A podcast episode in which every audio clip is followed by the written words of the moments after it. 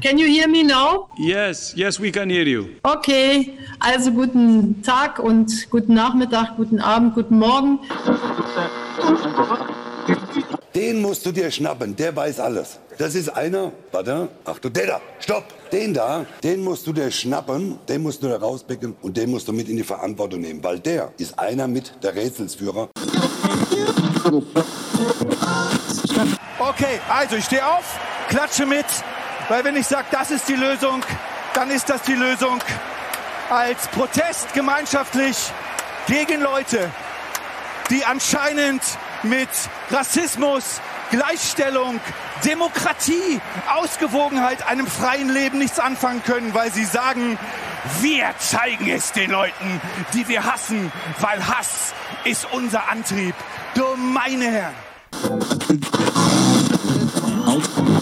Herzlich willkommen und Glück auf zu einer neuen Ausgabe des Brennpunkt Orange. Auch wenn die Diskussion vor dem Hintergrund der Corona-Krise schon fast wieder in Vergessenheit geraten ist, so war doch die Fußballwelt aufgrund der Plakate und Spruchbänder in Richtung von Dietmar Hopp in heller Aufregung. Die Kommentierung von Sky-Reporter Kai Dietmann oder auch die Aussagen von Mario Basler am Doppelpass waren in vielerlei Hinsicht bemerkenswert. Dabei hätte eine differenzierte Analyse schnell deutlich gemacht, dass es hier weniger um eine Kritik an einer Person geht, als vielmehr um die Frage, wie wir uns den Fußball in der Zukunft vorstellen. Die Faninitiative Unser Fußball hat nunmehr zumindest eine Antwort für den Profifußball gefunden. Basisnah, nachhaltig und zeitgemäß, so soll der Profifußball in Zukunft sein. In der Erklärung heißt es, seit Jahren beobachten wir viele Entwicklungen des Profifußballs mit Sorge. Die Corona-Krise hat weitere Schwächen des kaputten Systems Profifußball offenbart. In der Zwischenzeit haben über 2000 Fanclubs und mehr als 10.000 Einzelpersonen die Erklärung unterschrieben. Mit Jan Henrik, einem der Sprecher des Bündnisses,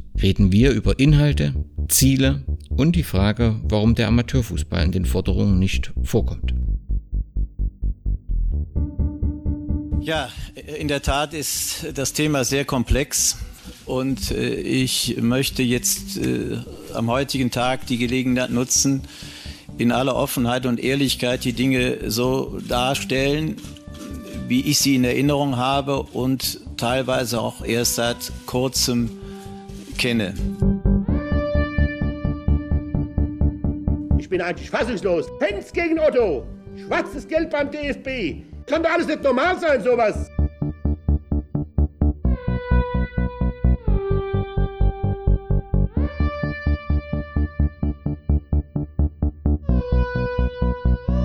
We have it totally under control.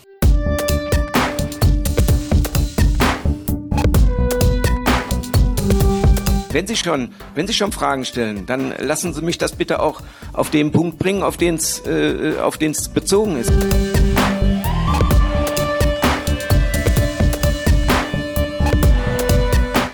Geht natürlich am Ende des Tages auch in dem Profifußball um Finanzen.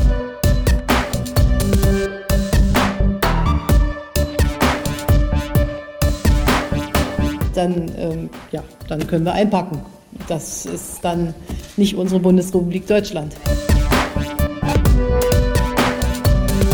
Nein, Herr Grindel, jetzt warten Sie doch, lassen Sie mich doch das zu. Herr Grindel, Herr Grindel, kann ich jetzt zu Katar noch zu Ende fragen? Herr Grindel, Herr Grindel, wir haben zu Katar noch gar nicht gesprochen.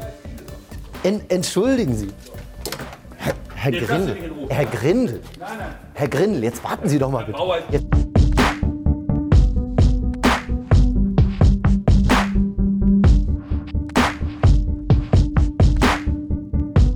Ich höre bei Ihnen eine gewisse Skepsis raus, die mich ein wenig irritiert. Ich weiß nicht, ob wir in den letzten Wochen irgendeinen Anlass dazu gegeben haben, Ihnen das Gefühl zu geben, dass wir irgendwelche Informationen zurückhalten oder verheimlichen würden. Irritiert mich ein bisschen, Herr Müller, wenn ich das ganz offen sagen darf. Die Tonalität finde ich ein bisschen komisch.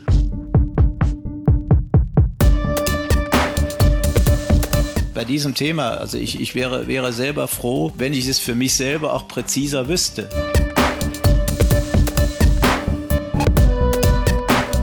Mehr kann ich zu dem Thema jetzt auch nicht sagen. Und du musst halt einem vielleicht auch mal zwischen die Beine greifen. Das musst du einfach tun, weil da werden die Dinge auch reingeschleust. Ist es das? Ist es das? Ist es das, was raus muss bei denen, die sich Fans nennen? Mehr geht nicht.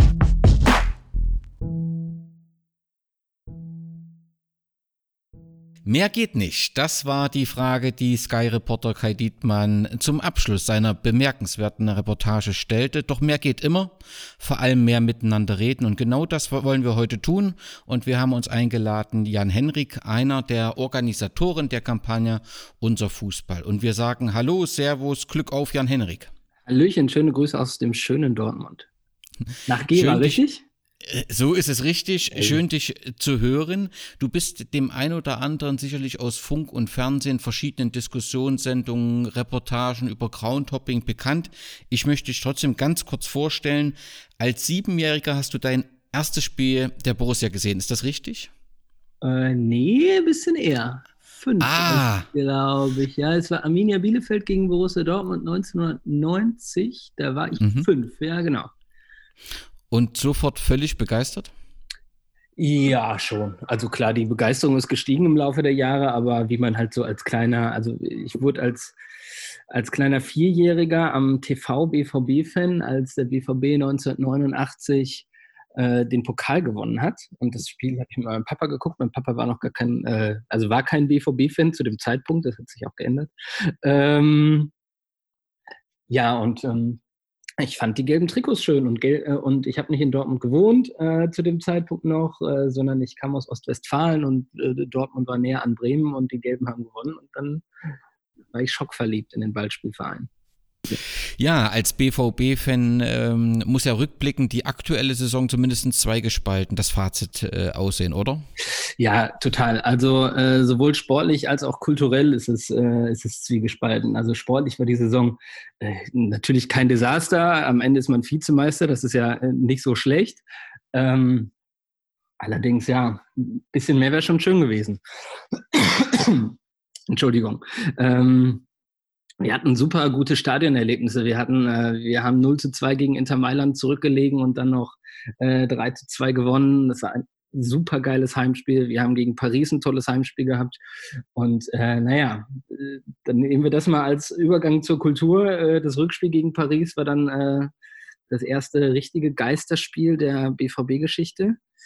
Ähm, das war schon super eigenartig, ein Spiel vor leeren Ringen dann am TV zu verfolgen. Äh, und richtig, äh, richtig absurd wurde es dann natürlich, als wir das, das Derby 4 zu 0 gewonnen haben. Also die haben die Schalker da echt weggeknallt. Und äh, es ist wir.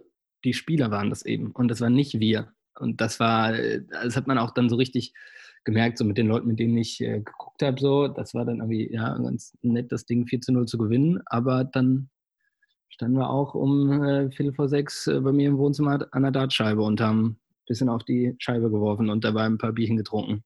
Das, äh, das wäre sonst etwas anders gewesen, um es mal so zu formulieren. Ähm, ja, also ja, zwiespältig aus, aus jeder Richtung. Das ist schon eine, eine sehr eigenartige Saison gewesen, die Saison 2019, 2020. Wenn man sich mit deiner Person beschäftigt, kommt man zwangsläufig auch auf den Film Am Borsigplatz geboren. Den hast du ähm, zusammen mit zwei Freunden gedreht und der lief in vielen Programmkinos und erzählt die Gründungsgeschichte des BVB. Kannst du kurz erklären, wie es dazu kam? Ach, das ist eigentlich ein, äh, ein Projekt, was aus einem anderen Projekt entstanden ist. Ich habe gemeinsam mit Mark Wambusch die Serie Verrückt nach Fußball gemacht und äh, wir waren da in England und haben so ein bisschen die englische Fußballkultur, Fußballgeschichte dokumentiert. Und dann waren wir auch in Sheffield beim Sheffield FC, dem ältesten Fußballverein der Welt. Und ähm, das hat uns natürlich total begeistert. Und ich weiß noch, als ich ein ganz kleiner Junge war und gerade lesen konnte und äh, dann irgendwie so, so ein Fußball-Weltgeschichte-Buch bekam und Sheffield FC war für mich immer so ein, so, so ein richtiges Heiligtum. Äh, und dann waren wir da und dann ja, war das irgendwie auch ganz komisch, dass da keiner richtig, äh, richtig wusste, dass es so ist in Sheffield und so. Das war schon, also beim Verein natürlich, aber, aber, aber in der Stadt nicht so richtig. Das war, das war schon komisch und dann haben wir dann auch äh, uns mit den Leuten getroffen und überlegt, wie wir das ändern können. Und naja, dann haben wir recht schnell gemerkt, ähm, ja, aber auch beim BVB, so unsere, unsere Gründerväter, unsere Gründungsgeschichte, da wissen wir schon relativ wenig. Also wir hatten, ähm, wir hatten Franz Jacobi, den, den Rädelsführer der Vereinsgründer, den hatten wir auf der 100-Jahres-Choreo schon sehr, sehr, sehr prominent. Ähm, allerdings so richtig so richtig gewusst hat man gar nicht so viel. Und äh, tatsächlich war es dann Wikipedia. Dann war ich auf der Wikipedia-Seite von Franz Jacobi und da stand dann, dass das Grab von Franz Jacobi, dem 1979 verstorbenen Franz Jacobi, im Jahr 2010 eingeebnet wurde. Also ein Jahr nach, nach dem 100-Jährigen, wo wir ihn nochmal am Hochleben lassen. Und natürlich, wenn du 100 Jahre alt wirst, dann feierst du natürlich deine Gründer und so. Und war, ich war ich habe das gelesen und ich war richtig schockiert und dachte, so können wir doch nicht mit unserem äh, Vereinsgründer umgehen. Ähm, ne, und dann äh, haben wir dann auch Kontakt zur Familie aufgenommen und da wir dann eben, da ich da sehr auch in der, in der Fernsehproduktion von Verrückt nach Fußball da auch äh, beschäftigt war, kam uns sofort irgendwie die Idee, alles klar, wir wollen irgendwie das Bewusstsein für die Gründungsgeschichte, für den Gründungsmythos ändern und äh, das können wir eben eigentlich nur durch einen Film. Äh, und genau, und dann kam die Idee, wir hatten keine Lust auf einen auf einen Einzelsponsor, ähm, der uns dann irgendwie auch reinfuscht. Also, ähm, dass irgendwie Franz Jacobi Pumaschuhe trägt, wenn er den Verein gründet. Das wollten wir dann doch nicht. Wir wollten es auch nicht vom Verein finanzieren lassen, ähm, weil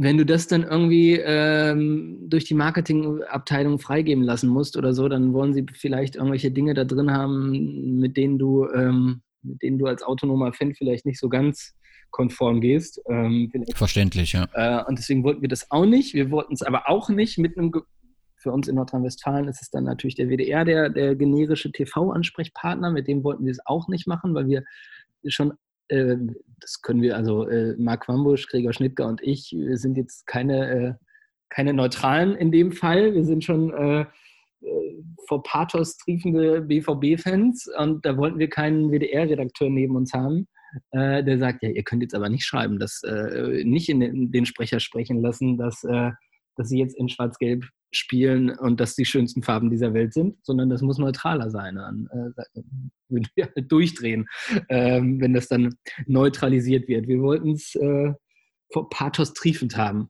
Ähm, und dann gab uns tatsächlich äh, ein Projekt äh, von Fortuna Düsseldorf so ein bisschen Inspiration. Die haben, ähm, die haben ihre alten Helden verfilmt, Fortunas Helden. Und die hatten, die hatten eine e-, ähnliche Problematik. Die wollten es auch nicht von einem Sponsor machen lassen, die wollten es auch nicht vom Verein finanzieren lassen, was wahrscheinlich sogar noch weniger gegangen wäre, weil äh, Fortuna Düsseldorf für so ein Projekt na, eben nicht einige tausend Euro äh, rumliegen hat. Ähm, und mit einem TV-Sender ähm, hat das, ich glaube, hat auch einfach nicht geklappt oder sie wollten es nicht, das weiß ich jetzt gar nicht. Äh, dann haben wir uns mit denen ausgetauscht und äh, die haben uns dann wirklich nochmal auch bestärkt, dass dann eben von der, das zu einem, ich nenne es mal Community-Projekt zu machen, weil tatsächlich war es so, dass irgendwie Marc Reger und ich so ein bisschen Ideengeber waren und irgendwie das vorangetrieben haben. Das war aber ein Projekt von vielen hunderten Leuten. Äh, also sei es Leute, die, ähm, die organisiert haben, dass Becher gesammelt werden, was dann äh, für die Produktion genutzt werden konnte, oder Leute, die sich die Nächte im Stadtarchiv um die Ohren geschlagen haben ähm, und dort eben für den Film recherchiert haben und irgendwie rausgefunden haben, wo die Gründer gewohnt haben. Und dann haben wir Familienstammbäume nachgezeichnet, um dann noch an, äh, an Nachkommen zu kommen und so. Das war schon äh, ein unglaublicher Rechercheaufwand, den äh, natürlich nicht nur Gregor Mack und ich gemacht haben, sondern da steckt so ein dickes Team hinter. Und das war dann am Ende eben auch die Stärke des Projekts, dass das ein, ein großes Projekt war und deswegen äh, konnten wir da auch wirklich viel Qualität abliefern, weil da wirklich äh, alles bis zum Ende, bis zum Verpacken der DVD, da kamen dann irgendwie äh, zwei verschiedene Fanclubs, wir haben uns dann mit 50 Leuten getroffen und äh, tatsächlich in, in dreitägiger Akkordarbeit ähm, dann tausende DVDs verpackt, frankiert und zur Post gebracht.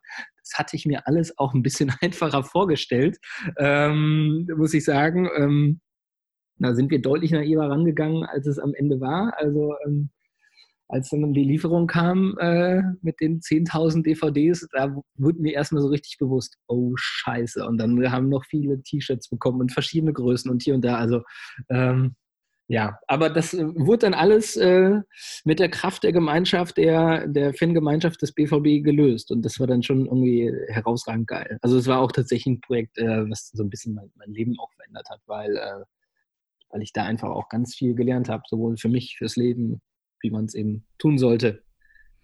Dann hat es ja auf jeden Fall äh, gelohnt. Wer, wer Interesse daran hat, die CD kann man heute noch bestellen, ist das richtig? Genau, die DVD kann man, ähm, die gibt's, ich weiß, kommt, kommt darauf an, wo die, äh, wo die Leute zuhören. Also in Dortmund gibt es das äh, überall in der Stadt dann auch, also im ganz normalen mhm. äh, Buchhandel, dort wo es DVDs gibt. Äh, gibt es bei uns auf der Seite franzjacobi.de, gibt es bei, beim BVB im Fanshop.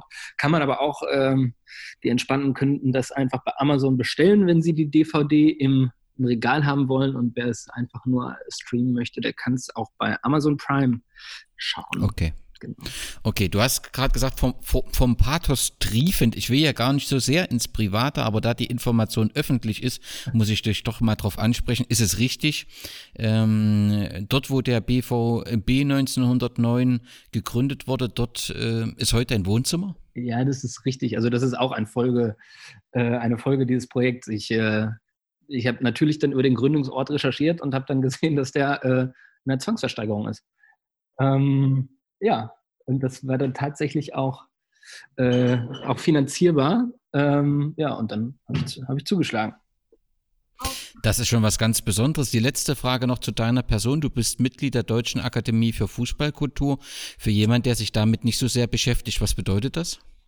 Ähm, äh, müsste ich messerschärfer antworten äh, können, als ich es tue. Jetzt, äh, also das ist die Akademie für Fußballkultur, ist von der Stadt Nürnberg mal initiiert worden und äh, ist immer noch eine, eine Tochter der Stadt Nürnberg, die sich äh, der, der Fußballkultur verschrieben hat. Es äh, gibt in Nürnberg ja eine, eine sehr relevante Fußballpublikation, die sogar am Tag der Aufzeichnung hier 100 Jahre alt wird.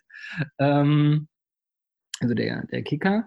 Ähm, ja, und die kümmern sich sehr viel um, um, um, um Fußballkultur, um die Kommunikation und halten da relativ viel zusammen. Und irgendwann haben die mich einfach gefragt, ob ich da ein bisschen mitwirken will. Und da gibt es dann tatsächlich einmal im Jahr eine ganz schöne Feier, wo viele Leute zusammenkommen. Tatsächlich irgendwie Leute wie Alex Ferguson oder andere äh, sind dann auch da. Das sind schon immer äh, spannende Menschen, denen man da begegnen darf, mit denen man sich dann austauscht ist schon, äh, schon ganz cool. Und tatsächlich dann Kultur auf, auf total breiter Ebene von, von Leuten, die sich fünf Jahre einschließen und die Geschichte von Lok Leipzig recherchieren oder eines Stadions, was es nicht mehr gibt und dafür dann eine Filmproduktion machen oder so. Also tatsächlich äh, nicht die, äh, das bezieht sich nicht äh, unbedingt auf die das, was wir als Fankultur vielleicht vor Augen haben, wenn wir darüber nachdenken.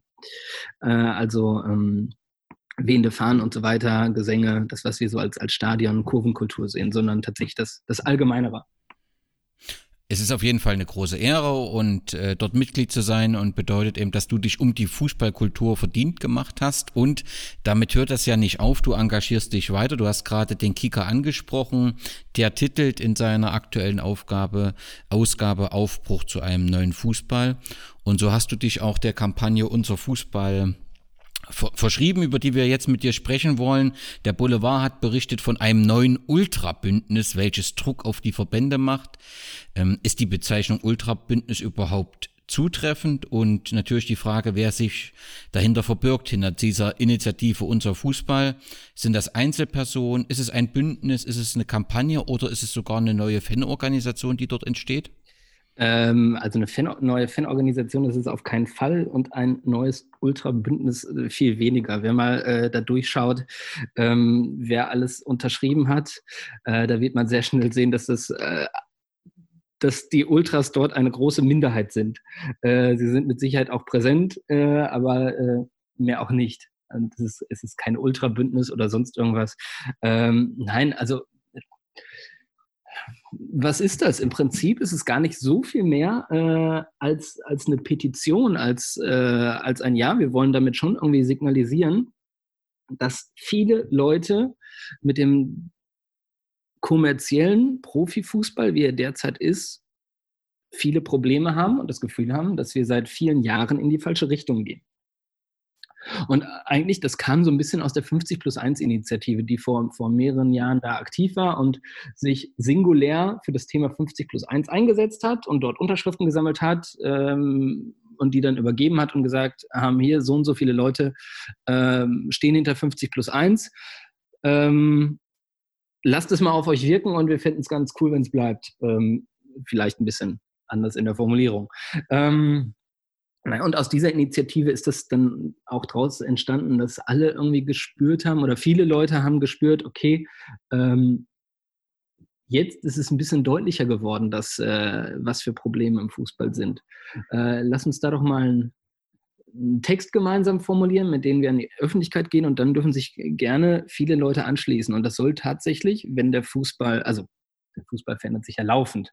Äh, und, die, und die Deutsche Fußballliga ist ja der Zusammenschluss der 36 Erst- und Zweitligisten. Ähm, die haben das zum Großteil ja auch in der Hand. Und äh, denen einfach mal verdeutlichen, mhm. dass, ähm, dass sie da vielleicht in den letzten Jahren Entscheidungen getroffen haben, äh, die den Fußball nicht verbessert haben, die vielleicht für mehr Umsatz gesorgt haben. Aber Fußball ist ja, ist ja ich, meine Tochter ist gerade gekommen, ich muss ihr gerade eine Nuss aufmachen. Ähm, nein, dass der Fußball in den, Letz-, in den letzten Jahren eben äh, doch Dinge gemacht haben, hat, der, äh, die, die vielleicht dazu gesorgt haben, dass die Fußballunternehmungen äh, mehr Umsatz generiert haben, allerdings das Kulturgut Fußball ähm, gefährdet haben. Und äh, das, da wollten wir sehr deutlich darauf aufmerksam machen. Es ist aber, ähm, also äh, kurz bevor wir uns, äh, kurz bevor wir an die Öffentlichkeit gegangen sind, hat ja äh, Christian Seifert in einem FAZ-Interview gesagt, dass, äh, dass er diese Taskforce Profifußball äh, ins Leben rufen möchte. Also das ähm, unser Gehen an die Öffentlichkeit ist kein Betteln um eine Einladung, um bei dieser Taskforce dabei zu sein und ehrlich gesagt, um auf diese Taskforce mal direkt einzugehen. Ähm, ich habe da äh, sehr niedrige Erwartungen, weil äh, was soll die, die Taskforce hat ja auch überhaupt gar keine, gar keine Entscheidungsbefugnis. Äh, da liegt der Ball ja bei den, wenn wir über den Profifußball reden, bei den 36 Vereinen, die könnten ja theoretisch alles selber bestimmen. Also nahezu alles im Rahmen der, der, der gesetzlichen Norm natürlich. Ähm, also deswegen äh, an diese Taskforce habe ich, äh, hab ich überhaupt keine, keine große Erwartungshaltung. Äh, tatsächlich war uns, äh, war uns wichtig, einmal darauf aufmerksam zu machen, dass viele Leute eben Veränderungen wollen. Sonst wird ja super oft so getan, dass, ja, das sind die Ultras, das sind irgendwie 50 People, die da gerade ein Spruchband gemacht haben. Äh, ansonsten ist ja schon alles gut. Äh, das sehen wir bei den Sky-Einschaltquoten. Da, da haben wir neue Rekordwerte und alles ist klasse und weiter so. Nein, das ist eben nicht so. Also natürlich ist es nicht wegzudiskutieren, dass die dass der Fußball äh, in den letzten Jahren auch, auch gewachsen ist, was die öffentliche Wahrnehmung angeht, was die Einschaltquoten angeht und so weiter. Äh, allerdings heißt das ja für uns nicht, dass er alles richtig gemacht hat. Also auch Minderheitenpositionen müssen ja nicht die falschen sein. Äh, Gerade Leute, die sich in der aktiven Fanszene bewegen, wissen das zu Genüge, dass, sie, dass ihre Haltung nicht immer mehrheitsfähig ist, nicht mal im Stadion mehrheitsfähig ist. Äh, wenn man die Gesamtsumme aller Leute nimmt, die sich als Fußballfans bezeichnen, dann noch weniger. Ähm, aber dennoch ist es ja mehr als legitim, seine Rechte, seine Haltung, seine Meinung in der Öffentlichkeit kundzutun. So ist es. Also, ich habe verstanden, es sind vor allem erstmal Einzelpersonen gewesen, die sich aus der äh, Kampagne 50 plus 1 kennen, die das gesagt haben, wir starten das was, wir müssen etwas bewegen. Doch daran hat sich ja sofort ähm, sehr viele angehangen. Also so sind Fanverbände wie unsere Kurve, Pro-Fans, das Bündnis aktiver Fußballfans, auch kleinere Fangruppen wie Frauen im Fußball, Quer-Football-Fanclubs mit dabei. Das ist ja tatsächlich, wenn ich mich so an die vergangenen Kampagnen erinnere, eine Premiere. Ja, tatsächlich. Das war, ähm, das war uns dann sehr wichtig und da haben wir dann viele Tage in die Hand genommen, um äh, mit den Leuten uns auszutauschen. Ähm, allerdings sind die Übergänge dann natürlich auch fließend, weil, äh, weil viele Leute halt auch in mehreren Organisationen aktiv sind und man, wenn man sich viele Jahre in, in, in dieser Kultur bewegt, dann kennt man sich untereinander natürlich. Und äh, also das ist mir aber auch total wichtig, das zu betonen. Also nur weil unsere Kurve uns unterstützt, äh, sprechen wir natürlich nicht für unsere Kurve, für Profens oder für Finn oder für sonst was. Ähm, sie stehen genau hinter dem, was wir geschrieben haben, nicht mehr und nicht weniger. Aber das ist ja schon mal was und tatsächlich, das ist richtig. Das gab es in der Form noch nicht, dass sich äh, ein so breites Bündnis einmal öffentlich geäußert hat. Aber deswegen gehen wir jetzt nicht äh, äh rufen wir jetzt nicht bei Christian Seifert oder rufen wir bei der DFL an und sagen, einmal durchstellen zu Christian Seifert und äh, wir sprechen hier jetzt für 500.000 Fans und jetzt machen Sie mal so, wie wir wollen. Also ähm, so läuft es nicht. Äh, tatsächlich, es ist auch kein, kein Betteln um Dialog, weil geredet wurde immer. Es gibt ja, es gibt ja Dialogstrukturen, da gibt es ja die AG-Fan-Kulturen, wo unsere Kurve drin ist und so weiter und so fort. Ähm, geredet werden kann immer, die Dialogstrukturen sind da, allerdings äh, hatte das in den letzten Jahren doch äh, überschaubaren Erfolg, um es mal so zu formulieren. Ähm, da gab es dann, ja, die Kampagne gegen, ähm, also das Montagsspiele abgeschafft wurden, ist mit Sicherheit auch ein Erfolg, aber das sehe ich auch eher als Erfolg der, der Kurve, dass wir es zum Beispiel, ich kann es jetzt aus Dortmund am besten beurteilen, aber wir haben es halt geschafft, als der BVB das Heimspiel gegen Augsburg äh, hatte, äh, da war die Südtribüne und das gesamte Stadion war zu, zu 50 Prozent gefüllt. Äh, die offizielle Zuschauerzahl sagt was anderes, allerdings äh, gibt es ja durchaus äh, durchlässige Informationen, wie viele Leute da wirklich im Stadion waren. Das waren also knapp 50 Prozent. Äh, da haben die Leute mit den Füßen einfach abgestimmt. Äh, und das sorgte sogar dafür, dass das ganze Produkt am Ende, um mal die Worte aufzugreifen, kommerziell sogar nicht mehr funktioniert hat. Ähm, deswegen, ja, das ist, das ist geil, aber das haben wir eben auch nicht durch die Dialogstruktur geschaffen, sondern durch die durch die mit Sicherheit dann auch äh, Bilder, die produziert wurden. Wie gesagt, eine, eine Südtribüne, wo ein paar Leute einsam stehen, ist natürlich dann auch ein monumentales Bild. So ist es. Und letztendlich die, die Frankfurter Tennisbälle genau. waren dann, glaube ich, auch nochmal genau. ähm, so ein Bild, was äh, weit ging. Aber eins ist auffällig, du hast 50 plus 1 angesprochen. Ähm, mir ist noch aus, glaube ich, 2001 gab es die Pro 5030, wo es um die Anstoßzeiten ging.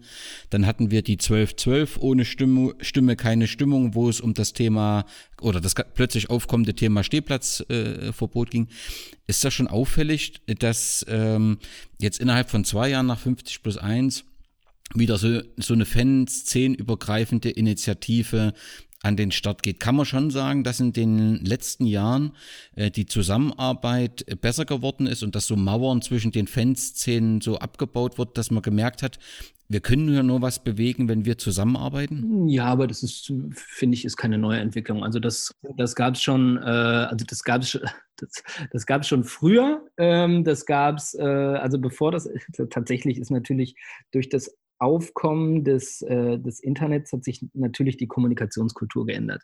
Und natürlich war es da leichter, äh, sich zusammenzuschließen. Also es gab Zusammenschlüsse schon, schon bevor es das Internet gab. Und dann gab es tatsächlich, die Leute haben sich dann zum Großteil über, über das Internet zum Teil sogar kennengelernt. Da gab es dann die ersten Zusammenschlüsse. Äh, Pro 1530 ist da das erste.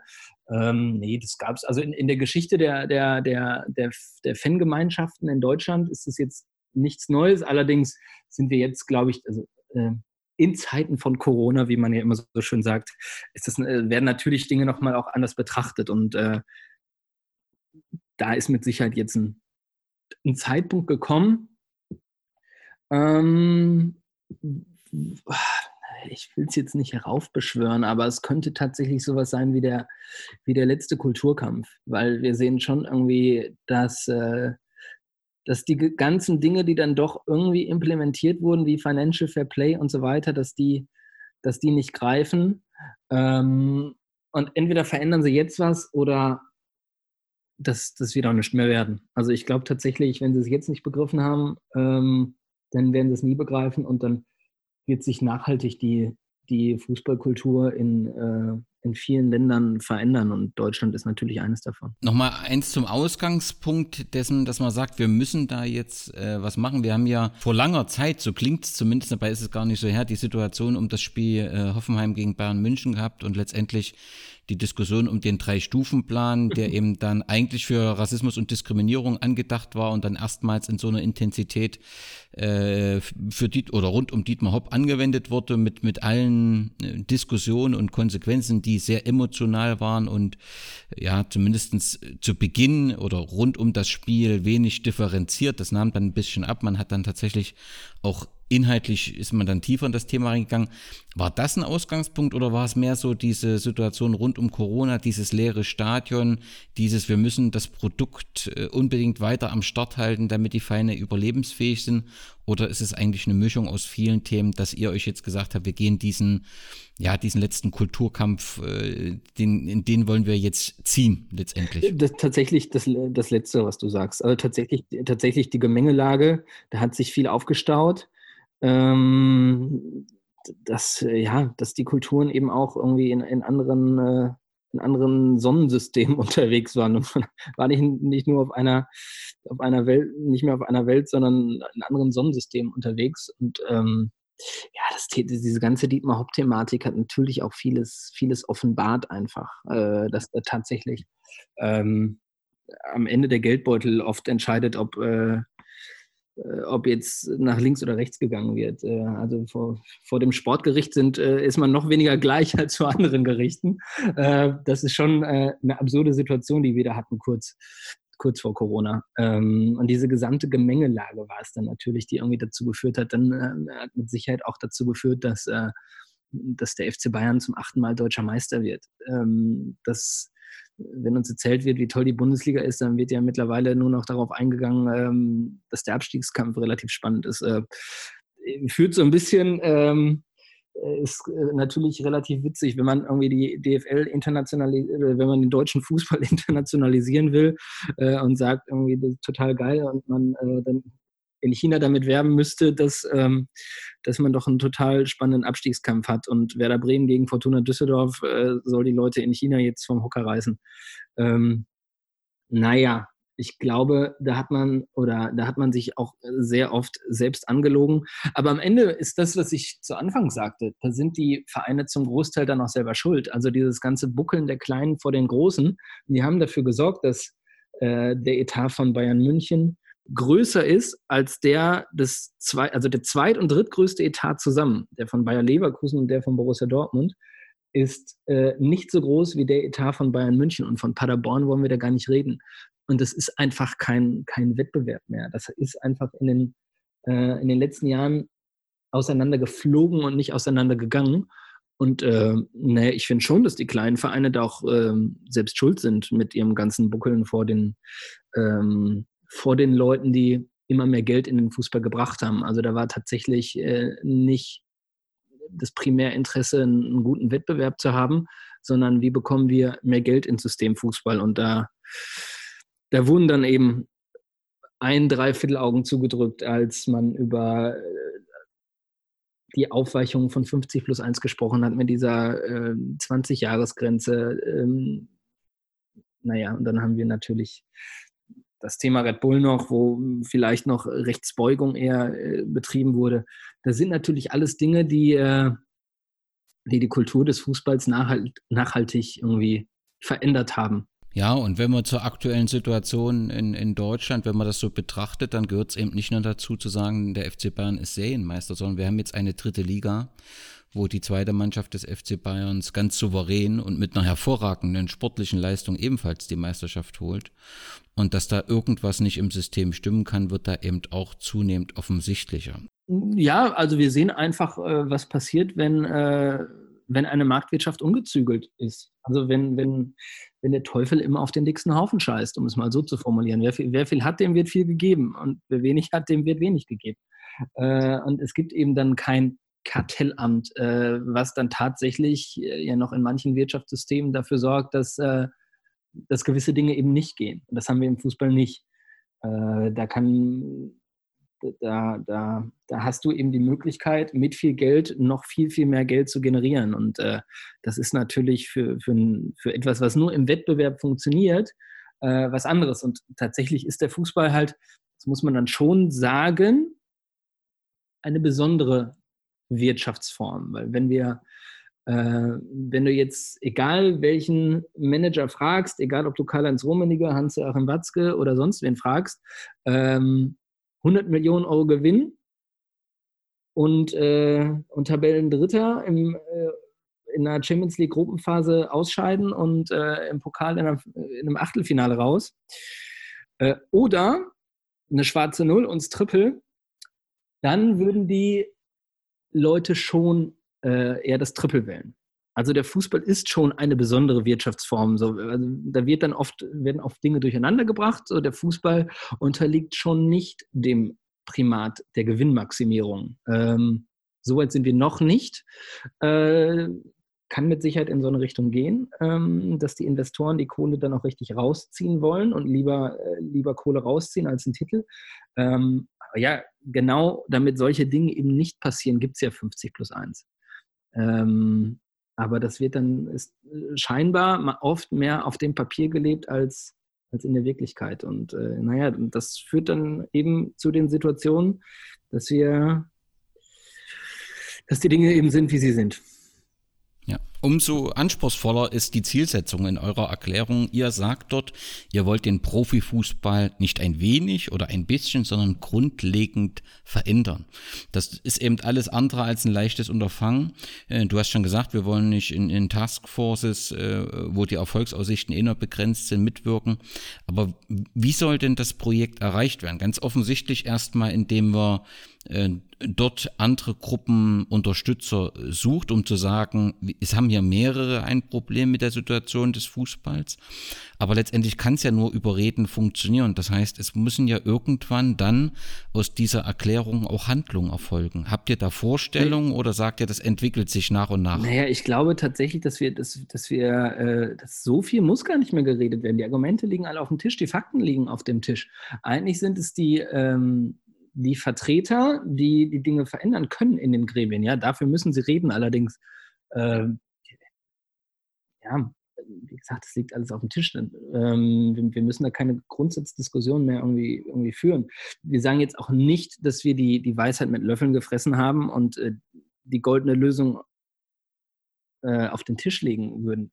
Das wird sich natürlich mit der Zeit entwickeln. Allerdings äh, muss das System, dass die Reichen immer reicher werden und die Armen nur ganz wenig viel mehr bekommen, ähm, das, das, das, führt, das führt halt zu nichts. Und am Ende, das sehen wir auch, äh, funktioniert es ja nicht mal mehr kommerziell. Also ähm, RTL hat ja die Rechte für die, für die Euroleague, in der die, die, äh, die Zuschauermagneten aus Leverkusen, Wolfsburg und Hoffenheim jetzt sind. Ähm, alter Falter.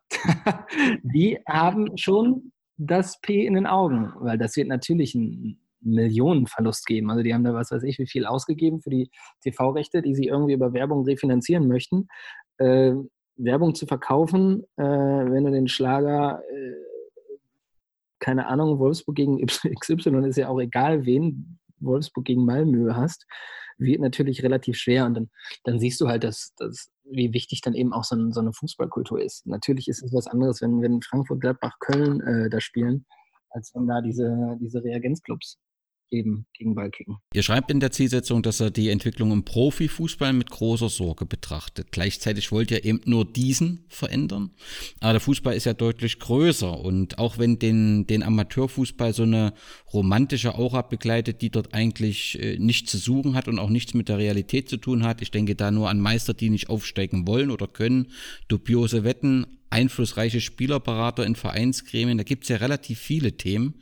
Trotzdem schließt ihr diesen Bereich aus, tut ihr das bewusst oder vertretet ihr damit sogar die Auffassung, dass Amateur- und Profifußball deutlich stärker getrennt betrachtet werden müssen? Oder ist das einfach nicht euer aktuelles Thema? Ja, das ist tatsächlich, wenn man damit äh, in einer Telefonkonferenz mit 60 Leuten ist, ist es da sehr schwer, auf, auf einen Nenner zu kommen. Und äh, äh, tatsächlich ist es dann eher ein Thema, ähm, wo wir uns dann in den Diskussionen auch immer im Profifußball irgendwie verfangen haben. Und äh, ja, das, das Thema, du hast es genau gesagt, der, der Amateurfußball wird dann auch sehr romantisiert. Also es ist genauso schädlich, wenn irgendwie ein Verbandsliga-Kicker 6000 Euro im Monat bekommt, was ja teilweise passiert. Ähm, also auch im Amateurfußball liegt ja, liegt ja total viel im Argen. Und äh, auch da, da ist ja tatsächlich nichts oder nur sehr wenig besser.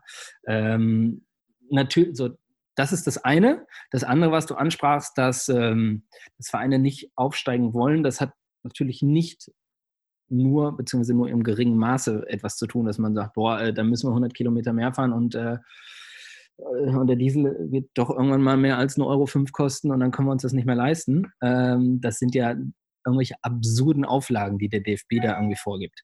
Ähm, da muss man sicher noch drüber reden. Allerdings haben wir uns dann schon tatsächlich darauf fokussiert, ähm, auf das, was im Blickfeld ist, äh, einzuwirken und jetzt nicht zu sagen, okay, wir nehmen jetzt auch noch äh, die Reform der Regionalliga uns zum Thema. Irgendwann musst du dann auch eine Grenze ziehen und sagen, komm, äh, die, die Gesamtrettung des Fußballs können wir aus, äh, mit, mit diesem Schrieb jetzt eben auch nicht irgendwie äh, mit abdecken, weil da gibt es dann schon da steckt mehr als der Teufel dann im Detail, äh, wie das denn jetzt ist.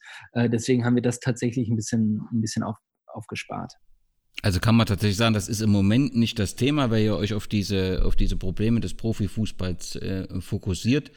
Aber letztendlich ist es trotzdem ein Thema, was angegangen äh, ja, werden muss. Ja, natürlich. Also auch im, äh, auch im, auch im Amateurbereich lebt der Fußball dann durch seine, das, da ist der Übergang zwischen Fans und Mitgliedern vielleicht noch ein anderer, aber Fußballvereine leben gerade im Amateurbereich eben davon, äh, dass sie von ihren Mitgliedern wirklich gelebt werden. Also dass wir teilweise Bezirksligisten haben, wo nicht wo nicht ein Spieler mehr aus der Stadt kommt, äh, für dessen Farben er dann eigentlich antritt, das sind natürlich absurde Dinge.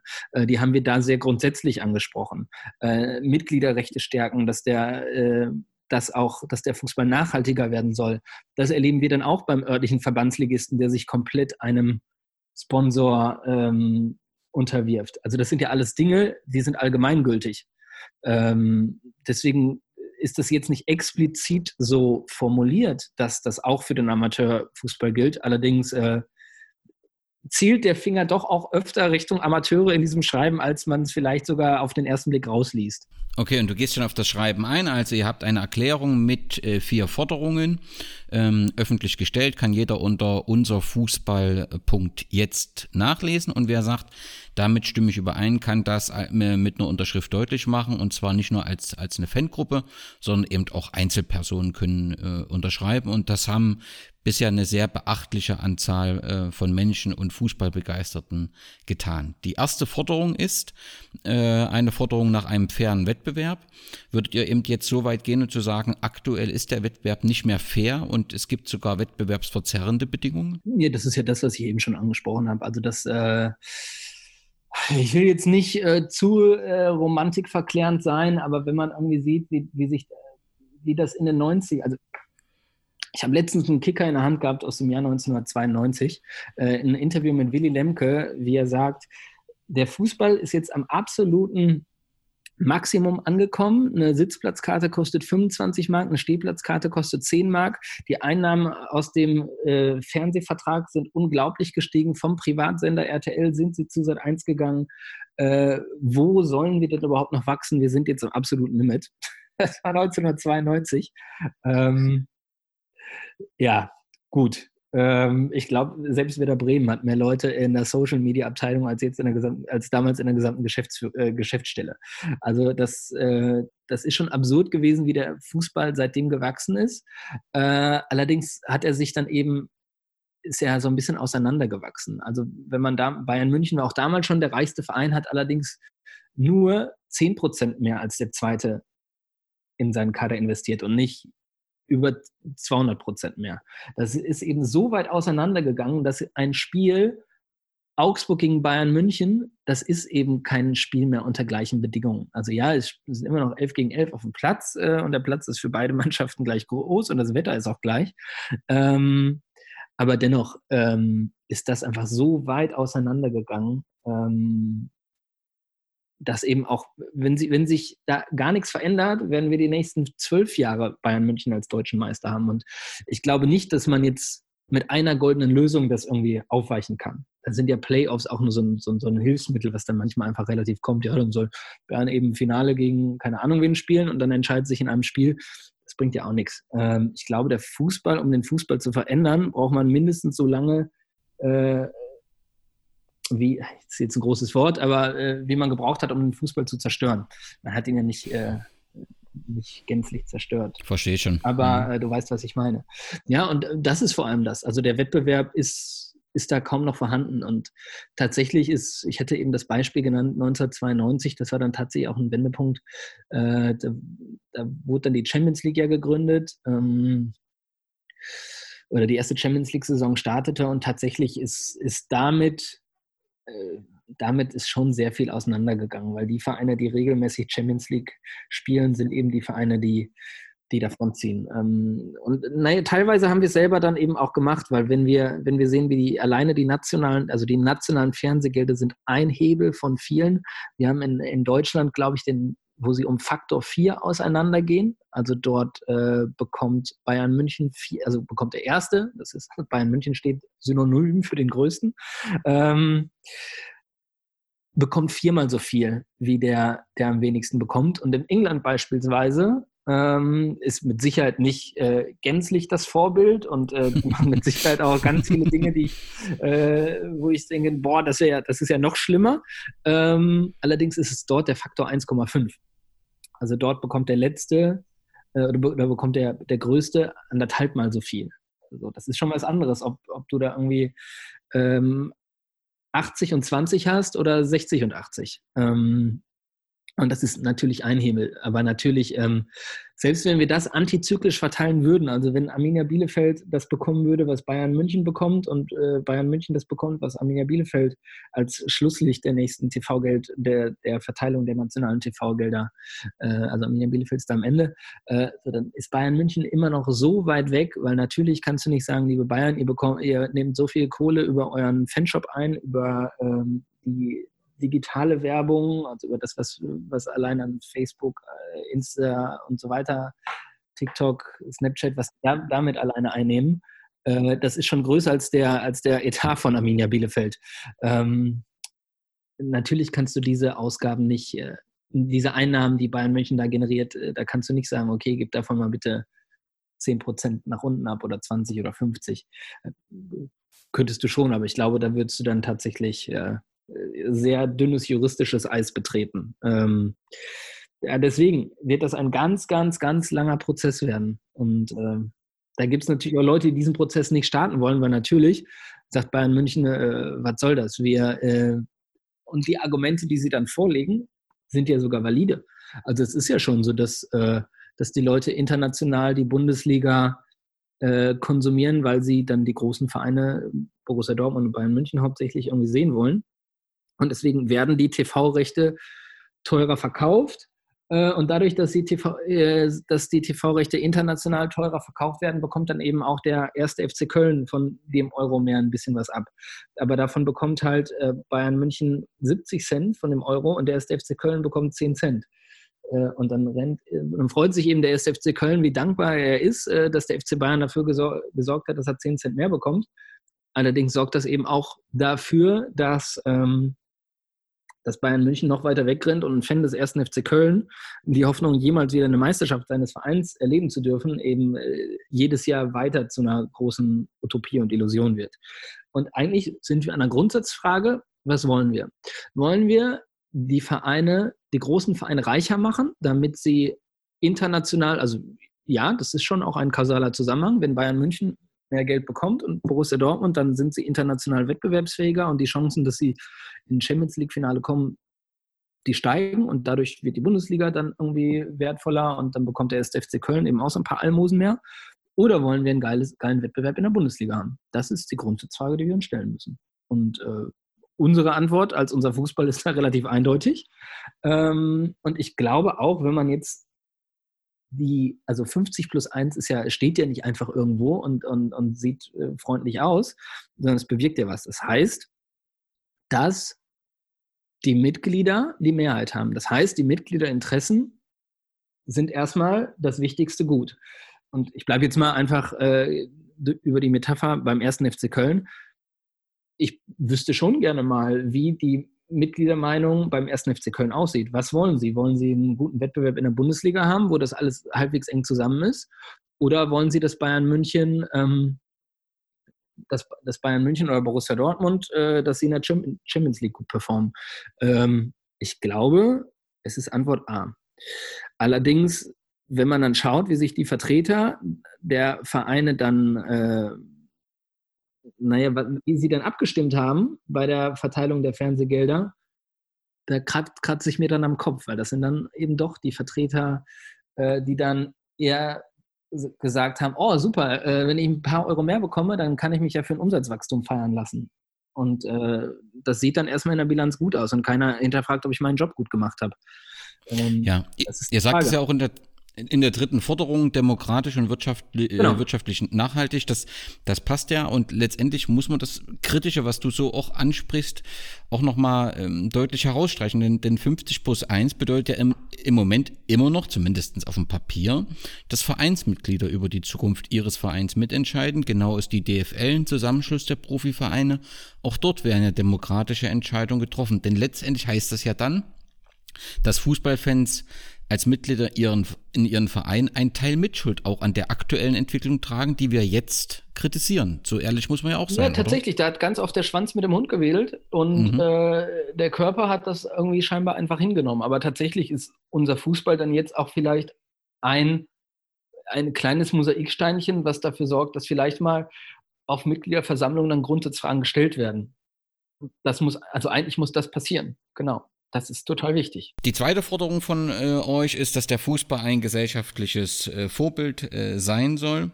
Ihr thematisiert dort auch die Themen Diskriminierung und Korruption, die ernsthaft bekämpft werden sollen. Mhm. Nun haben wir ja eine Zeit, wir haben eine Veröffentlichung rund um die Football, äh, Football Leagues, äh, die sehr beeindruckend ist. Wir haben Prozesse gegen führende FIFA-Verantwortliche mit entsprechenden Urteilen. Tatsächlich hat sich äh, sehr wenig, muss man sagen, bewegt. Wir haben immer mal so Diskussionswellen, in dem das immer wieder hinterfragt wird. Aber wie wollt ihr es schaffen, dass hier ein Umdenken stattfindet? Natürlich profitieren ja auch immer Menschen von Korruption und offensichtlich auch in sehr zentralen Stellen. Und das hat ja bisher ganz hervorragend im Fußball funktioniert. Du sagst ja schon vor uns, das wird ein sehr, sehr langer Prozess, aber also gerade rund um die Football Leagues hätte ich durchaus mehr Diskussion erwartet. Tatsächlich äh, äh, ist das Buch, äh, es gab zwei, drei Monate viel Aufregung, ähm, aber wirkliche Konsequenzen sind ja daraus nie entstanden. Ja, Richtig, ähm, das, ist, das ist leider richtig. Tatsächlich ist äh, aus dieser doch sehr beeindruckenden Rechercheleistung der, der zwei Spiegeljournalisten äh, ist da dann doch relativ wenig Veränderungen, äh, Veränderungen äh, haben da nicht so nachgewirkt. Also wenn wir sehen, wie irgendwie gerade auch das, das Kassurteil, Manchester City ähm, natürlich total, total schmerzhaft für sie, dass sie das, äh, äh, diesen Fauxpas mit einer Überweisung im siebenstelligen, im achtstelligen Bereich, äh, glatt 10 Millionen, glaube ich, äh, an Strafe, ähm, das, also das ist ja, tatsächlich ist man da so ein bisschen, also ich merke da schon, wie ich selber äh, resigniere einfach, wie ich denke, meine Güte. Also ich glaube tatsächlich, dass dieses Kassurteil ähm, den Fußball nachhaltiger schädigt als, als das Bußmann-Urteil. Das Bußmann-Urteil finde ich auch deutlich nachvollziehbarer, weil ich verstehe natürlich, dass irgendwie, ein, wenn ein Vertrag ausläuft, dass ein, dass ein Verein, der in keinem Beschäftigungsverhältnis mehr steht, nicht irgendwie einen Wechsel verhindern kann.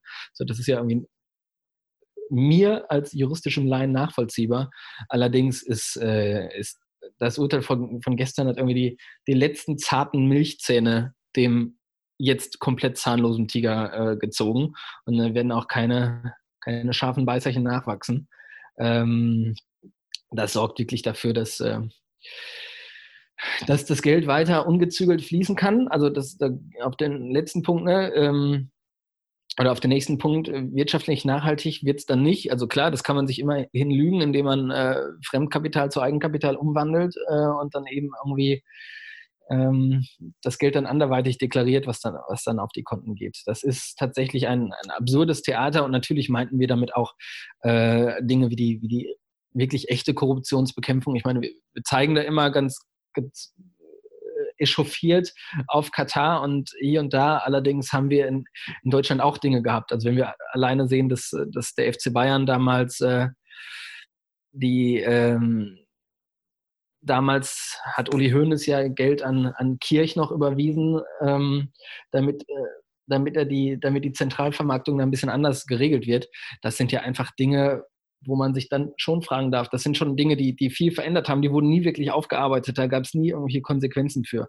Ähm, beim DFB haben wir genug Korruptionsskandale, die auch dann von selbstbeauftragten Agenturen so ein bisschen, also, also dieses, dieses Freshfields Paper, die da dann vielleicht angesprochen werden, aber so richtig Veränderungen gibt es ja eben auch nicht. Also da gibt es immer noch Leute, die, die offenkundig beteiligt waren, die immer noch in, in Amt und naja, Amt und Würden, weiß ich nicht, das mit der Würde will ich mal hinter, hinterfragen, aber die da immer noch dann eben aktiv sind, das ist, ähm, das ist schon manchmal schlimm. Wir sehen eben dann auch äh, das ganz offensichtlich, also wir haben alle äh, Franz Beckenbauer im, im Ohr, wie er sagt, er hat in Katar keine ja, Sklaven gesehen. Keine Sklaven ja. gesehen. Äh, der FC Bayern München wirbt da ganz stolz äh, auf seinem Ärmel mit dem mit Qatar Airways. Da sind sie nicht alleine mit äh, im internationalen Wettbewerb, äh, aber tatsächlich sind das Dinge, wo man sich schon irgendwie fragen muss, ist das der Fußball, den wir wollen? Und da gehe ich nochmal drauf ein. Es gibt, es gilt 50 plus 1. Äh, wenn die Mitglieder nicht in der Lage sind, das zu machen, dann sind wir tatsächlich auch äh, zum Teil selbst schuld. Den Schuh müssen wir uns dann wirklich anziehen. Da müssen wir wirklich ein bisschen lauter trommeln und uns besser organisieren, damit da nicht weiter der Schwanz mit dem Mund wackelt. So ist es. Und, und wenn man ähm, betrachtet, die 50 plus 1 Regel, scheint es ja immer wieder so zu sein, dass die, die Ausnahmen, die geschaffen wurden, ob es nun die Lex Leverkusen ist, äh, die später auch auf Wolfsburg und äh, dann letztendlich auch auf Hoffenheim angewendet wurde, indirekt. Wir haben ein bemerkenswertes Konstrukt mit Raba Leipzig und seinen vermeintlich 17 stimmberechtigten Vereinsmitgliedern. Letztendlich wäre es konsequent nicht nur ähm, den Erhalt der 50 plus 1 Regeln ähm, zu fordern, sondern die Abschaffung der Ausnahmeregelung. Wie juristisch möglich das ist, das weiß ich nicht, aber ganz offensichtlich sind ja Schlupflöcher dort dadurch entstanden durch die Ausnahmeregelung, in die immer mehr versuchen hineinzugrätschen. Und äh, wenn man den Fußball demokratisch und nachhaltig gestalten will, muss letztendlich diese Ausnahmetatbestände müssen auf das Mindeste reduziert werden oder ganz abgeschafft werden. Genau, und äh, genau, das sorgt dann eben natürlich auch für eine andere Wettbewerbsfähigkeit. Das sind dann vielleicht Dinge, wo man bei der Verteilung der TV-Gelder drauf eingehen kann. Also vielleicht, äh, vielleicht muss man die Stimmanteile, die, äh, die verkauft wurden, einfach abziehen davon. Das heißt, ich glaube, Hertha hat jetzt wirklich äh, auch formal äh, 49 Prozent der Stimmanteile verkauft. Ähm, vielleicht stehen ihnen dann auch nur noch 51 Prozent des ihnen eigentlich zustehenden äh, Fernsehgeldbetrags zu. Das sind ja alles Dinge, über die man reden kann. Äh, und wenn dann eben diese Vereine anderweitiges Doping bekommen, dann müssen andere dann eben anderweitig profitieren. Also das sind halt Dinge, äh, also ich habe tatsächlich, ich glaube, man kann nicht jedes Gesetz ändern, äh, physikalisch nicht. Also die Gravitation werden, wir nicht verändern, aber alles andere wurde von Menschen gemacht und was Menschen einmal gemacht haben, können sie auch wieder ins Gegenteil umkehren. Also da bin ich, da bin ich durchaus ein bisschen kampfbereit und sage, nee, äh, wenn man, wenn man äh, damals die Lex Leverkusen zugelassen hat, dann kann man sie auch abschaffen. Das muss man meinetwegen auch nicht äh, von heute auf morgen machen, sondern man kann sagen, lieber Bayer-Konzern, liebe Bayer Leverkusen, ihr seid eine hundertprozentige Tochtergesellschaft, ihr habt jetzt fünf Jahre Zeit, ähm, das anzupassen. Ähm, und ja, dann kann es natürlich sein, dass sie einen Weg gehen, wie, äh, wie ihn der, äh, der KFC Uerdingen, wie er heute heißt, gegangen ist äh, in den Niederungen. Aber vielleicht ist es, vielleicht hat Bayer Leverkusen dann auch eben nur die Strahlkraft eines Drittligisten. Vielleicht müssen sie das dann vielleicht akzeptieren. Müssen wir vielleicht mal auch drüber reden. In eurer vierten Position eurer Erklärung heißt es, unser Fußball lebt durch seine Fans. Ähm, darum geht es unter anderem um sozialverträgliche Ticketpreise, ein inklusives Stadion und fangerechte Anstoßzeiten. Ähm, die Auswirkungen der Corona-Krise sind ja auch, dass wir eine Diskussion über die Notwendigkeit äh, der Fans haben. Das war, da kam dann doch etwas überraschend. Äh, Spielerberater Jörg Neblung hat erklärt, dass ohne Fans ist Fußball 11 gegen 11 in Reinform. Er hatte sich so ein bisschen an einem, einem Plakat äh, gestört, dass ohne Fans ist Fußball äh, nicht. Aber letztendlich belegen es ja die, die Zahlen recht deutlich, dass Fußball ohne Fans selbst für den Konsumenten äh, im Fernsehen nicht mehr so ganz interessant ist. Ähm, kann man sagen, die Krise als Chance macht euch das zuversichtlich, diese, diese Corona-Situation und dieser Fußball, dieser emotionslose Fußball ohne Fans, dass ihr dort äh, etwas bewegen könnt? Ja, ich vorsichtig optimistisch, ganz vorsichtig optimistisch. Ähm, von Zuversicht will ich da nicht reden. Also ich glaube tatsächlich, dass viele Leute irgendwie gemerkt haben, dass äh, das klingt jetzt total doof, aber dass Fußball ohne Fans nur ein Sport ist. Äh, und nur ein Sport jetzt in großen Anführungsstrichen. Also Geisterspiele, natürlich funktionieren Geisterspiele und Fußball Fußball, Fußball ohne Fans ist einfach nur ein Sport. Äh, und dann ist er genau gleichwertig wie Tennis, Badminton, Handball und so weiter. Das ist, oder manchmal eben auch Fußball in der, in der Kreisliga. Also wenn ich Fußball gespielt habe, war er auch äh, in der Regel ohne Fans äh, und dann war es auch ein Sport. Ähm, allerdings ist es natür natürlich, hat sich der Fußball ähm, auch sehr dem ermächtigt, dass er mehr ist als nur ein Sport. Und äh, Spielerberater Neblung hat durchaus davon auch profitiert, dass es eben so ist. Also er könnte sich keine Millionenprovision einstreichen, ähm, die ja irgendwie darauf beruht, dass Millionen Gehälter bezahlt werden, Millionen Ablöse bezahlt werden. Und die werden natürlich nur bezahlt, weil es eben Trottel wie uns gibt, die äh, neben dem Sky The Zone Abo noch eine Dauerkarte haben, eine Auswärtsdauerkarte haben. Also wenn man überlegt, was wir Fans äh, in den Fußball pumpen, dann ist es natürlich völlig absurd. Und dann sind wir auch zum Großteil selber schuld, ähm, weil wir halt irgendwie äh, wie Drogensüchtige an der Nadel hängen. Ähm, aber ähm, ja, ich glaube, äh, da ist der Denkfehler von Nebelung, dass, äh, dass eben ohne diese Fankultur, ohne dieses, dadurch, dass der Fußball eben mehr ist als ein Sport, äh, wird er was anderes machen beruflich. Und äh, vielleicht ist er ja damit zufrieden mit dem, was er beruflich macht. Deswegen würde ich mir dort etwas mehr Respekt äh, erbitten, äh, davor, dass im Prinzip die Fans sein Konto voll gemacht haben. Ja, Helen Breit von unserer Kurve hat, äh, es, es, gibt eine hervorragende Diskussion mit Jörg Neblung im, glaube ich, Deutschlandfunk. Das würde ich dann auch nochmal verlinken in den Shownotes, wo äh, Helen äh, sehr gut äh, argumentiert hat. Das ist sehr hörenswert. Ich will noch zum Abschluss auf die Resonanz äh, ähm, eurer Aktion, Kampagne oder des Kampagnenstarts eingehen. Ähm, es brach ja zeitweise der Surfer zusammen und, und ihr musstet über die sozialen Medien erklären, kleinen Moment, es geht gleich wieder. Ich denke, ihr seid zufrieden mit dem Start, oder? Ja, natürlich. Also total, total übererfüllt. Also ja, wie gesagt, die Server sind irgendwie zusammengebrochen. Wir haben sogar einen Hackerangriff gehabt, äh, aus woher auch immer. Ähm, keine Ahnung, will ich auch keine Verschwörungstheorie jetzt bedienen. Ähm, ja, natürlich. Also ähm, die Fanclubs, die, die sich uns angeschlossen haben, die, die haben ja auch immer dann geschrieben, wie viele Leute sie sind. Und wenn wir das dann mal zusammenzählen, dann sind wir dann sind wir bei deutlich mehr Leuten ähm, als, äh, als die Gesamtkapazität äh, eines Spieltags. Also wenn man davon ausgeht, äh, dass, äh, dass wir einen komplett äh, einen Spieltag haben in der Bundesliga, der komplett ausverkauft wäre, kein freier Sitz, äh, dann könnten wir die alleine mit den Leuten füllen, die, die bei uns unterschrieben haben. Das ist schon eine sehr, sehr, sehr eindrucksvolle Zahl. Also wir sind da begeistert, dass wir mehr als eine halbe Million Leute ähm, da hinter uns gebracht haben. Ähm, glauben, dass wir da den Zahn der Zeit ge äh, getroffen haben und äh, ich hoffe, dass das ein Mosaiksteinchen dazu war, dass sich der Fußball jetzt mal Zeit nimmt und nicht weiter in die falsche Richtung zu rennen. Das wäre eine ganz coole Geschichte. Ich fand es zumindest bemerkenswert, dass der erste FC Kaiserslautern und der FC Augsburg äh, auf die Initiative öffentlich hingewiesen haben und auch Unterstützung zugesichert haben.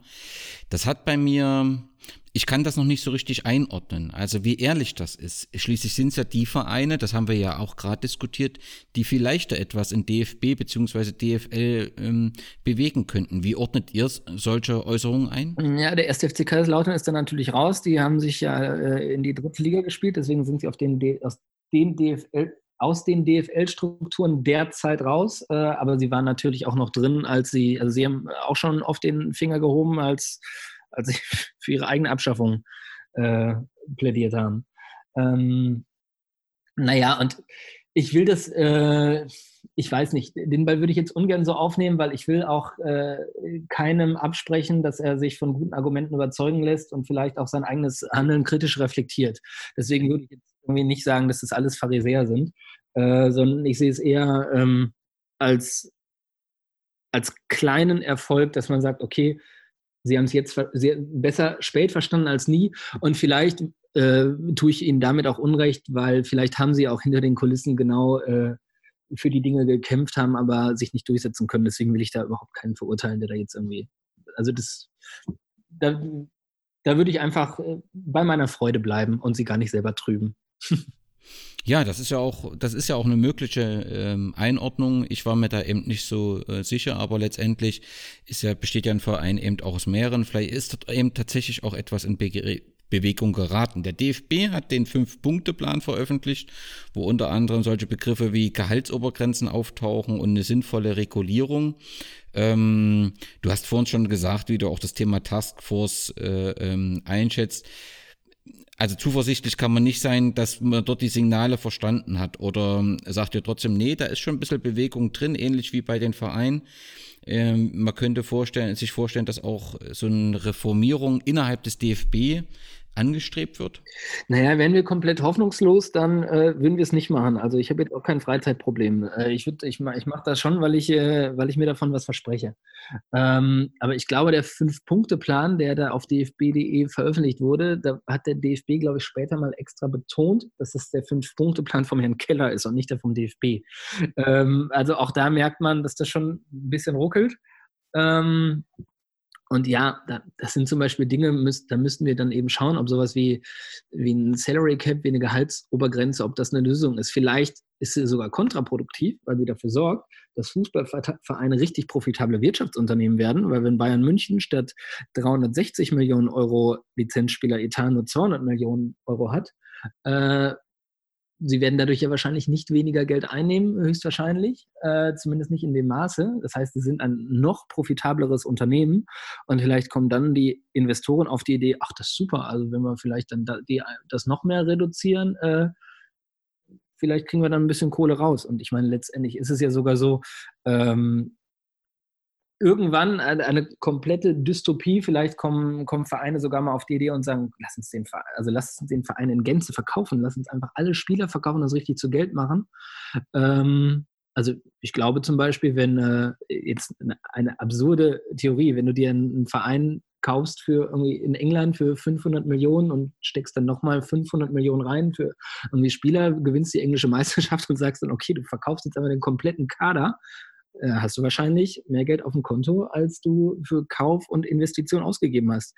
Also ähm, da müssen wir den Fußball natürlich auch komplett vor beschützen, dass da wirklich die äh, Leute mit so, einer, mit so einem BlackRock-Mindset äh, kommen, die dann wirklich die Unternehmen aufkaufen und in Einzelteilen verkaufen. Und die Einzelteile sind dann eben das Spielermaterial in großen Anführungsstrichen, die Stadien und so weiter. Also auch sowas ist in Zukunft möglich. Also es also äh, es gibt noch deutlich, äh, also es geht noch deutlich schlimmer, glaube ich. Äh, auch das ist möglich. Deswegen müssen wir jetzt tatsächlich die Chance sehen, dass das Ganze jetzt gerade scheinbar nicht mal mehr kommerziell funktioniert und die Leute merken, boah, scheiße, ey. Vielleicht sind wir doch in die falsche Richtung gerannt. Manchmal denke ich auch, komm, ey, eigentlich wäre es doch geil, wenn Wolfsburg deutscher Meister wird, Leverkusen zweiter, Wolfsburg dritter und Leipzig vierter und die müssen dann in der Champions League antreten, damit sie dann vielleicht merken, okay, scheiße, das ist doch irgendwie doof, weil am Ende äh, interessieren sich doch mehr Leute für, äh, für Kaiserslautern gegen Mannheim in der dritten Liga sogar. Eine letzte Frage habe ich noch. Wenn wir uns in fünf Jahren wiederhören, 2025, was müsste alles passiert sein, damit du in diesem Podcast rundum zufrieden bist und sagst, der Fußball entwickelt sich jetzt genau in die richtige Richtung? Okay, rundum zufrieden wäre ich, wenn wir. Ähm okay, mein Idealbild von Fußball ist tatsächlich ein sehr, ein Wettbewerb, wo wirklich halbwegs realistisch jeder jeden schlagen kann. Ähm, wirklich halbwegs realistisch. Also ich, ich brauche da keinen kom komplett gleichmäßigen Etat, dass jeder Verein irgendwie Betrag X zur Verfügung hat. Äh, das, muss auch, so weit würde ich gar nicht gehen, aber dass äh, halbwegs realistisch jeder jeden schlagen kann, das finde ich gut. Dann, dass wir weiterhin eine lebendige Fußball-Fankultur im Stadion aus, ausleben können. Das ist natürlich total wichtig mit Stehplätzen und äh, eben nicht zehn Genehmigungsschreiben für irgendwelche Fahnen und so weiter. Ähm, dann, dass, ähm, dass wir keine dubiosen Sponsoren haben, dass es ein, ein, ein, ein Agreement gibt, dass man eben mit, mit so Unternehmen äh, nicht zusammenarbeitet.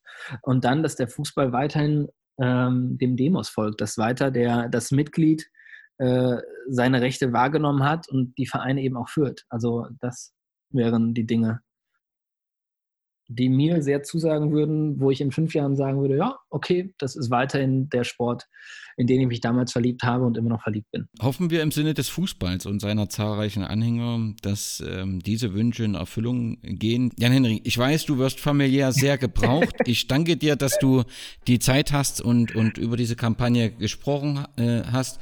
Ihr findet, äh, unser Fußball hat eine Facebook-Präsenz, eine Twitter-Präsenz, sogar auf Instagram. Da werdet ihr mit aktuellen Informationen und Entwicklungen Entwicklung versehen. Euch allen viel Erfolg, äh, Jan, Henrik, und äh, ich freue mich auf unseren Podcast in fünf Jahren. Super. Grüße nach Thüringen. Vielen Dank. Ciao, ciao. Alles klar. Dankeschön. Ciao.